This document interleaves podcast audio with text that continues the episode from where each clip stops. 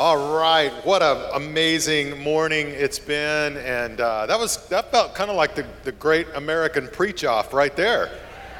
I was so blown away by just the wisdom and the insight of uh, many of these church leaders and pastors, just tremendous. And uh, Pastor Miles, that was amazing this morning. I, I told him, I said, hey man, when you start coming east on your book tour, I'm your first stop. So there you go.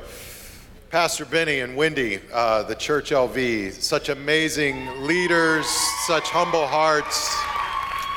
We are so honored to be in this city with you and to serve alongside you, and you are marking lives for eternity. We feel blessed to partner. Uh, we feel blessed to know we're all on the same team, cheering each other on. And I'm very, our city is so much better because of their presence and their leadership. And so, thank you guys for your leadership, for all you do. Pastor Dino DeLynn. Uh, you guys are tremendous. Does anybody love pe- people quite the way these guys do? And uh, your heart for, for planters, for spreading the good news of Jesus all around the world is just tremendous. What ARC is doing, I don't know of any organization doing what ARC's doing. And I love it. I absolutely love it. So we're just honored to be a part and be able to share uh, in what you're doing by hosting you today and by celebrating all that God is doing in you and through you. Uh, I want to talk to you a little bit about your calling. I can remember uh, a while back. By the way, uh, I had the guys light up the runway. Because I know you've wanted somebody to come out here and show you how this really works, right? I do use this every weekend in case you're wondering. So uh, it's pretty cool because, see, changes the vibe, right? You're all going to have runways in your churches pretty soon. Um, so I'm going to work this a little bit. But hey, uh, so I was on a flight from Atlanta to Vegas uh, several years ago, and any it was on a Friday, Friday night. Any flight coming into Vegas on Friday night is sold out. Always is. And so it's not a fun flight to be on because you're sort of like packed in the back. Everybody's coming to Vegas to, uh, you know, blow off steam, have fun. And uh, so I was flying in. I was in the back of the plane. I was up against the window seat. The guy next to me was, you know, it, it, we, we had a few words at the beginning of the flight. He's like, hey, what do you do? You know, I'm going to Vegas to have fun and all that. Why are you going to Vegas? I said, well, I'm a pastor. That conversation was over, right? So he starts getting his drinks, you know, and he's having fun. And by about two thirds of the way into the flight, the guy next to me is getting a little bit toasty, right? And all of a sudden he lifts his glass up and he starts singing these words 99 bottles of beer on the wall, 99 bottles of beer. And he says, Everybody, take one down, pass it around. 98 bottles of beer on the wall. And the flight attendant starts singing, and the people in the rows around me start saying, 98 bottles of beer on the wall, 98 bottles of beer. And this goes on until literally the entire plane on an American Airlines flight is singing 99 bottles of beer on the wall. No, I'm not making this up. And they sang it all the way down to 80 bottles of beer. Uh, all, all they they, they just kept going. Now, at first it was kind of funny, it's kind of cute, right? But as it goes along, you're like, oh my gosh, are they, are they ever going to stop? Just shut up. They just kept going, hitting the call button for another drink. And I remember sitting there in that moment. I was going through a lot of leadership challenges at Central. Uh, I felt like I was really emotionally tired and worn out. And I remember looking out the window of that flight, and it was dark outside, but as I looked out that window, I just started to pray. And I wasn't praying for the people on my flight, except that they would be quiet or pass out. my, my prayer sounded something like this I said, God, I don't think I have it in me to keep doing what you've called me to do. In fact, I'm not even sure. I've always thought you were a little crazy to put me in this role. And now, you know, I'm thinking I'm proving out everything I thought to be true to begin with. God, I'm not sure it's working. We're flying into my city singing 99 bottles of beer on the wall, and this is considered normal. I'm not sure we're making enough of a difference, God. I'm not sure we're taking any ground. Why does it always have to feel so uphill? And I remember sitting in that moment. It was a Moses moment. You remember Moses? Numbers chapter 11, verse 11. Moses has had enough of the grumbling, the complaining, the whining, the uphill struggle, the battle. Nothing ever comes easy. It's always hard. It's always challenging. And listen to what Moses says in his prayer to God. Check this out. He says, Numbers 11, 11, he says, God, what did I do to deserve the burden of all these people? Come on! This is Moses. Moses like, what I ever do to you, God? Look at this. I can't carry all these people by myself. The load is far too heavy. And then this is my favorite. If this is how you intend to treat me,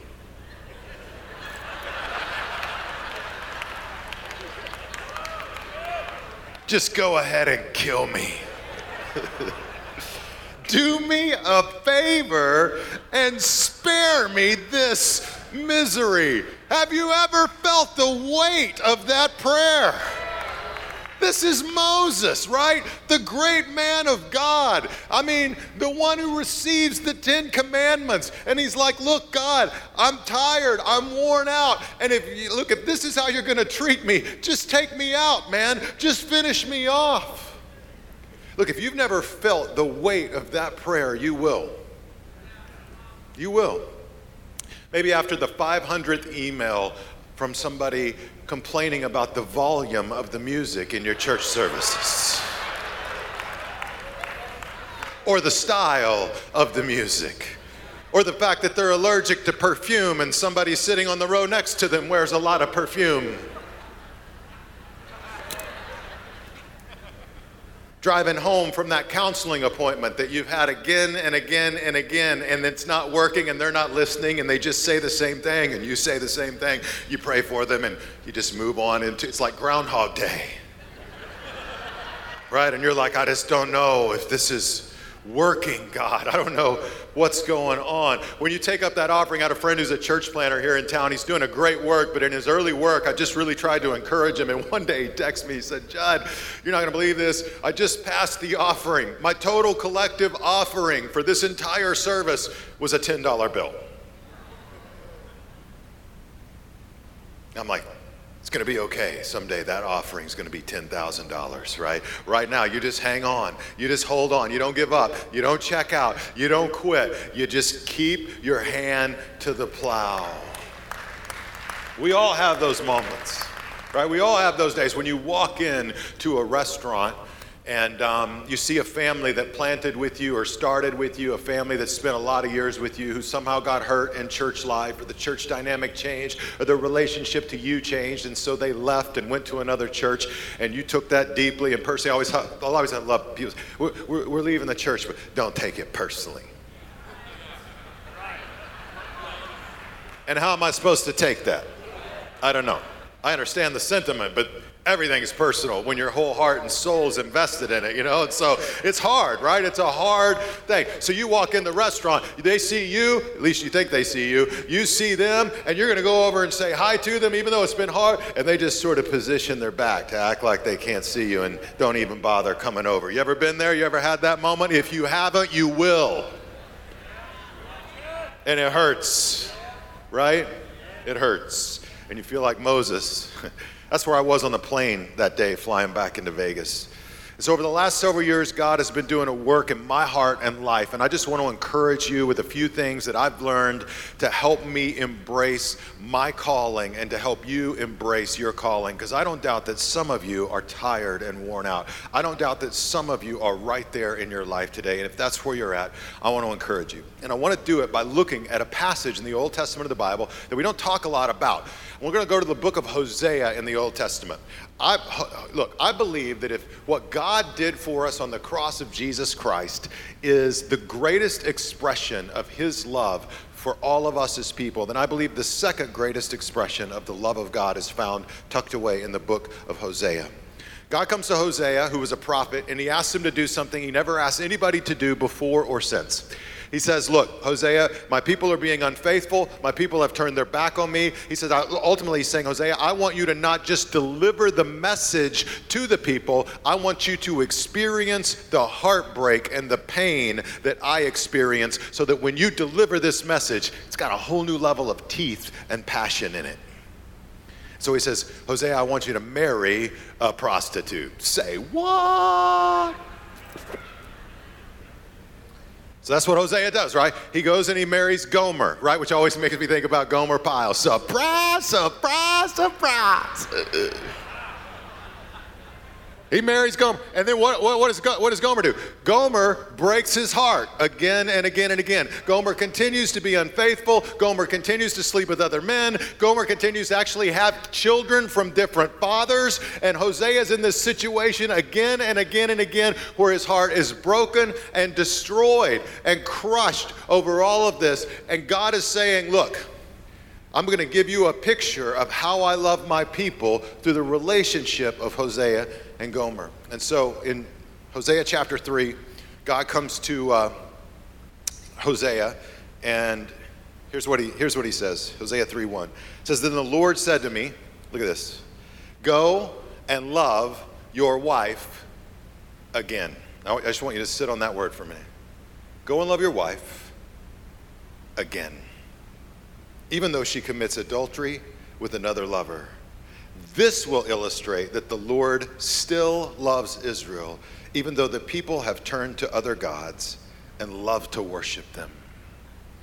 So God, God comes to Hosea. He says, Look, this is your calling, Hosea. I don't, I don't know how tough your calling is right now. For some of you, you're planting, you're, ta- you're, you're in a move up, uh, uh set up, tear down situation every week. It's hard, it's frustrating. You know, some of you, you know, you, you stepped into a church leadership situation where you followed somebody who didn't lead very well, and it's hard and it's frustrating, and you're trying to clean up the mess. Look, it's not a lot easier on the other end. I followed a great leader. I'm not sure what's worse. You follow a great leader, you never be good enough. So,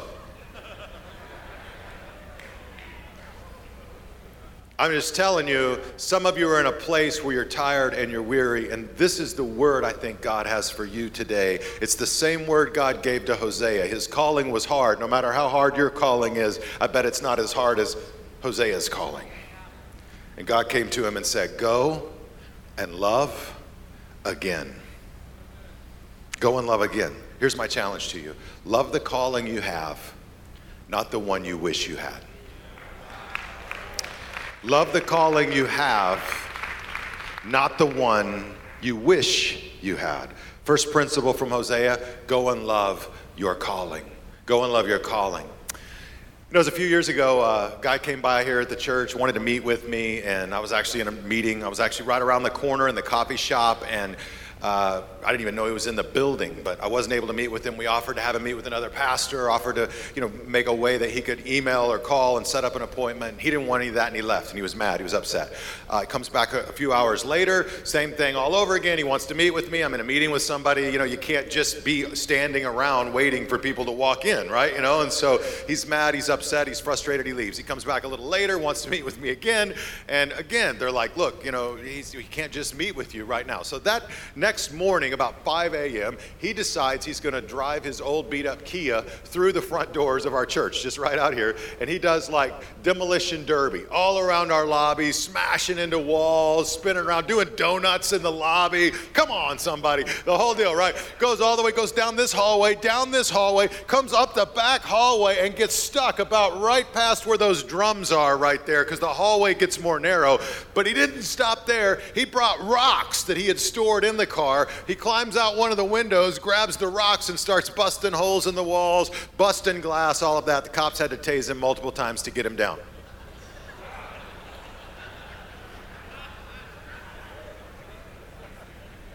But we could, for a season, do drive through weddings right here at Central. Come on in, drive through, we'll marry you, send John down the road. Hopefully, you've never had somebody drive through your church. But I know you've all had somebody drive through your heart. I know you've all had somebody do demolition derby with gossip, with negativity, with side conversations, people questioning your leadership, people going around you, people undermining what you're trying to do and what you're trying to accomplish. And it can get frustrating and it can get messy and you can get really weary. Can you imagine? Here's Hosea and Gomer, the one he's called to love, continues to destroy, continues to tear down, continues to lie. All of this is going on, and God says, Look, love her anyway. God says to you and me, love the church anyway. Love your people anyway. Love your city anyway. Even if it hurts, even if it's frustrating, even if it's hard, love them anyway. Check this out. Eventually, you read in the next verse that Hosea takes some pretty radical steps to go and love his wife again. Check this out. Hosea chapter 3, verse 2 says, So I bought her back for 15 pieces of silver and five bushels of barley and a measure of wine. Which kind of sounds like some, I don't know, elements from a bizarre scavenger hunt. But scholars tell us that this was the price of a slave in the ancient world. So you read between the lines a little bit. Go, Hosea has to go and start knocking on doors to try and find where Gomer is. And that's going to lead him eventually to the seedy part of town. And in the seedy part of town, he finds Gomer, who has apparently got herself into a situation of sexual slavery. And basically, he has to negotiate with her pimp and then buy his wife back at the price of a common slave and bring her home. Can you even fathom or imagine that? But God it says, God's saying, look, this is how I love my people. Now, we would come along, if we saw Hosea in this situation, we would say, bro, that chick is toxic toxic. You got to get away. You got to protect your kids, man. You got to like protect future generations. You got to draw some boundaries. Haven't you read that book, Boundaries? Like, come on. Right? But remember, this isn't a story about how we deal with marital infidelity. This is a story about how God loves his people. And this is a story about a man who was called to something hard and difficult, who ultimately pushed through because God had called him and he found it worth it. So in our lives, love the calling you have, not the one you wish you had. Here's how I fell in love with my calling again. Here's how I moved from sitting on that American Airlines flight, ready to quit and ready to walk away to a place of energy and excitement about what God is doing in the hearts and lives of our church community. I began to simply rejoice again in the God who called me. I got, listen, I got my focus off the problems. I got my focus off the frustrations. I got my focus off of all the drama going on around me. And I just started looking up again. And I said, God, look, you called me. You are the one who put your hand in my life. You called me out to follow you and serve you. I began to focus to Him. And listen, when I began to rejoice in the God who called me, I started to rejoice again in what He called me to. Right? But it started with God, like everything. It started with God. And I had to get on my knees again and realize look, I had, so, somebody said it so well here, I had moved away from devotional practice and it had left me devoid and tired and vulnerable. I couldn't remember the last time that I asked the Holy Spirit to fill me in my life. I can't believe you just said that. But you know, that's what happens when you run from one thing to the next, from one ministry event to the next, from one platform to the next, from one talk to the next. I couldn't remember the last time. You know what I do now before I get out of bed? When I open my eyes, this has been my practice for my best days over the last couple years since that moment. Before I even get up, I open my eyes, I say, Holy Spirit, fill me before I even before my feet hit the ground, right? May it not be my way, but your way. Will you guide me and lead me and fill me? I need you. I'm open to you. I want what you want for me in my life. When I rejoiced in the God who called me, I began to rejoice again in what he called me to. Change the dynamic for me in my heart and in my life. So what about you in your life? Love the calling you have not the one you wish you had. Here's another principle love your church and your city. Love, go and love your church and your city. I, uh, I carry in my pocket every day a recovery chip. Uh, it's interesting, Wendy. Were I think you were sharing about uh, the verse um, that God's grace is sufficient for you, which on the back of my recovery chip it says, uh, my grace is enough for you. On the front, it just says 28 years, celebrate recovery. Nothing magic about it.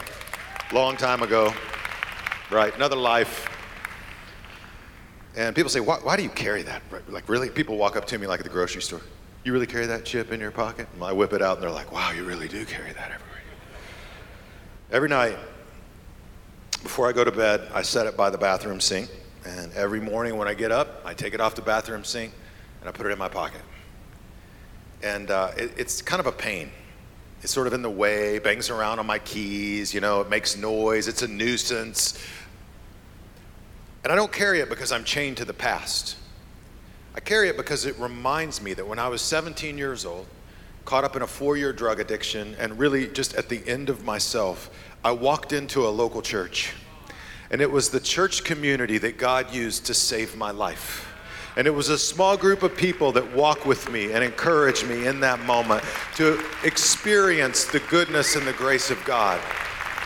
And so people, sometimes there are people out there, they criticize the church. They people that love to judge the church. There are people that love to nitpick everything wrong with the church. The church is messy, but the church is the hope of the world. And I've experienced it in my own life. And all I want to do in my life, all you want to do in your life is get back to that simple message. God saved my life through the people of the church. And we want to be a life-saving community to others who need his goodness and his grace. That's why I carry this in my pocket. I carry it every day because I don't want to forget. I do not want to forget what God has done in my life. I do not want to forget what God can do in somebody else's life. Think about it. I mean, I think about this coin, it reminds me that look, there are people that drive me crazy. There are people I've met with 30 times, and I think you're never going to get it. Then I think about this coin. And remember that for years people tried to help me, and I didn't get it. But my day finally, finally came, right, where the Holy Spirit broke through all that mess and all that noise and said, No, Jud, you're going to follow me in faithfulness. Look, I, I carry this because there are times where I get a little judgmental. Come on, you know what I'm talking about. There's times where I, can, I see somebody coming and I know, I just know by the gait and by the walk, extra grace required is on the way.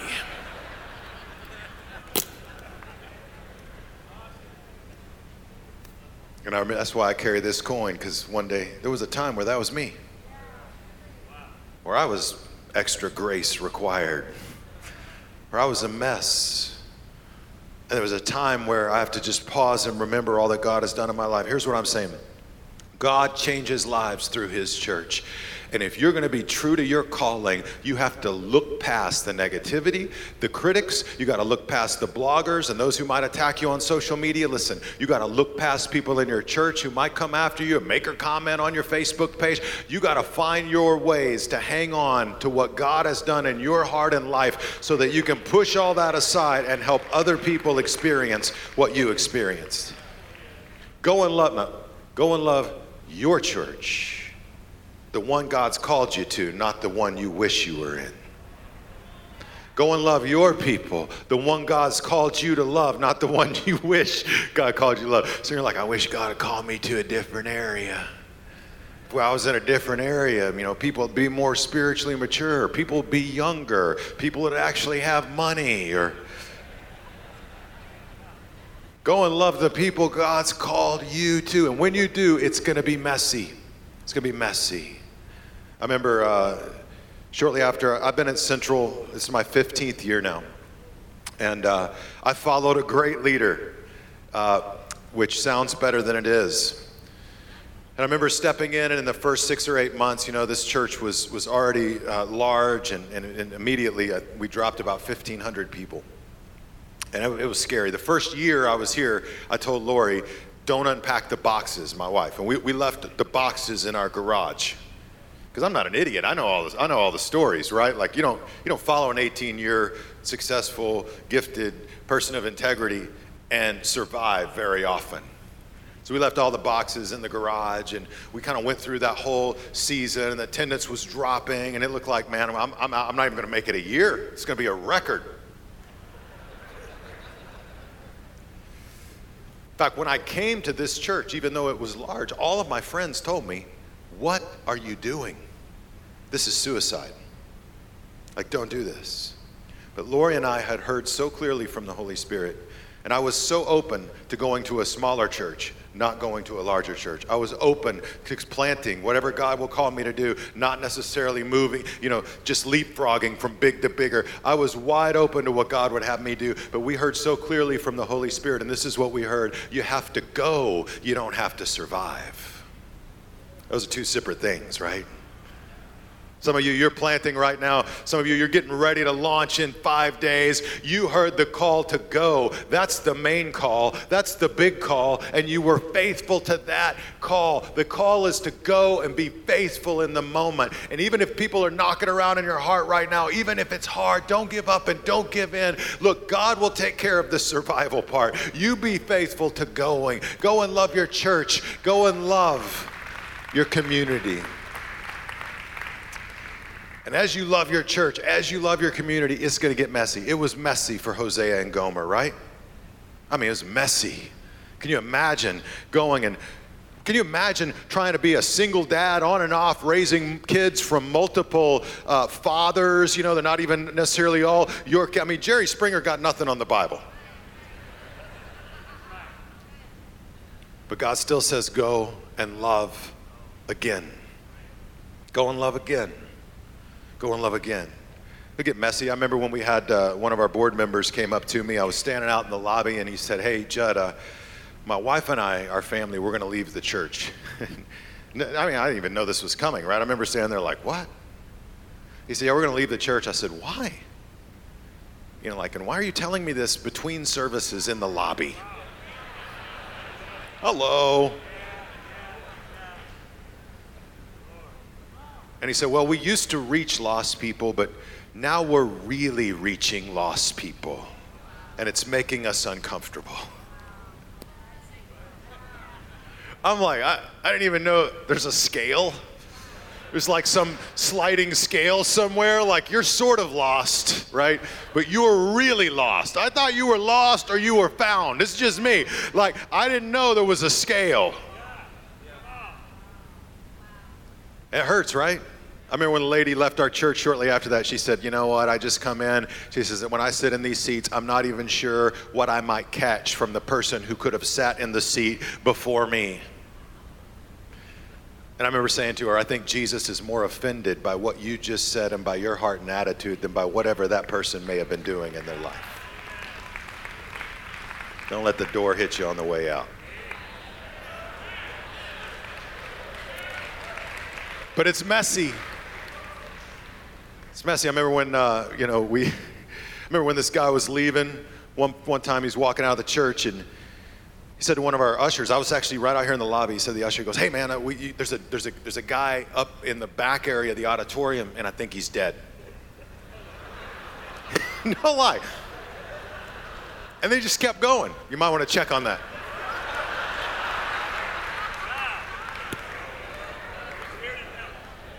So we go back, you know, and there's a guy like in the back, right? He's completely out. He's like laying over the seat in front of him. And of course, we all walk around, and medical people are coming. They're like, What are you doing? I'm like, You think he's dead? And they think he's dead. I'm going to poke him, you know, like poke him. And he, and he starts moving, and we're all relieved. The guy wasn't dead, he was drunk. He had passed out drunk at the end of the service, which I'm like, man, what is it? Like, how much do you have to drink to go the whole hour, stand up at the end, and then pass out? I don't know. Was he drinking during the service? I don't know what happened, right? But but the guy was the guy was drunk and we were all relieved. But as I as I thought about that, like like that that doesn't bother me as much as the guy that left. Like there's a guy who fell over in your church in front of you that could be dead. Just let the usher know on the way out. Hey man, I think you got a dead guy up there. They wouldn't do that in Texas. But they'll do it in Vegas. You're on your own out here, man. You're in the wilderness. I remember this guy came in one day and he had a, four in the morning. He just found an open door walking around our building. Of course, it's all on cameras now, so we can see everything. The guy comes in and he's got a leotard on. No, I'm not. Four in the morning, he's got a leotard on, and he's walking around the church. You can see it on camera. I actually uh, have had this for a while on my phone. Um, and he's smoking a cigarette in his leotard. And at one point, he comes around, and, and you know, we, we follow him, you know, on the cameras. He comes around and he goes in the backstage area, and he, he steals one of the laptop computers, and then, then he leaves. So the next morning, we, we were, he wasn't smart enough to turn the tracing software off, you know, so we're able to open a computer, figure out his address, where the computer's at, and all that. So we're able to send him a message, right? Like, hey, here's the address that we're going to tell the cops they're going to need to go to if you don't bring the computer back right? And then, sure enough, hour and a half later, another location of ours, our computer showed up on the front steps of the church with this little note I'm sorry that I stole the church, that, I stole the computer and all of that. But here's what I love Christianity Today, I did a little just Instagram post on that. Christianity Today picked up the post, and the post was like, hey, check this out. And I just took a picture of the note. I didn't give all the backstory, I just took a picture of the note. Christianity Today picks it up and runs a headline story Thief returns computer. And then they talk about his repentance and all this stuff, and I'm like, that's a little more messy than that. Look, you and I, we see what God does in other churches, and sometimes all we see is the fruit, right? But beneath all that is messy. It's messy. It's messy in people's lives. It's hard. It's difficult. It's frustrating. It is for all of us. I remember one moment I pulled onto our property here and somebody got the idea that we would take our homeless ministry and we would give them a ministry, which is awesome. I love that. But the ministry they wanted to give them was to be the first thing people see when they pull onto our property. They would be the parking team. So we put them in, you know, little highlighted things and we gave them the little dealie, you know, that you direct traffic with and all of that. And I remember pulling onto the property and I'm like, hey, what, who is this guy? You know, he's, he looks like he's from the Lord of the Rings and he's standing there and he's got his, he's got his traffic thing. And, and, and I pull in and I notice like he's not looking at anybody. He's just like this like that's really strange. I'm gonna have to mention that to somebody. And and, and, and I pull. I'm usually not pulling on property this late. It was just the last minute thing. And so and so then I, I turn I turn right, and, and there's another guy, and he's not even standing up. He's just sitting down with the little thing in his in his lap, just sitting there. I'm like, what is going on? Well, come to find out. Feeling better about yourself? Come to find out, somebody got the idea like, we'll, we'll take these, the, our homeless ministry, and, and they need to do a ministry, and I agree, that's, that's awesome, right?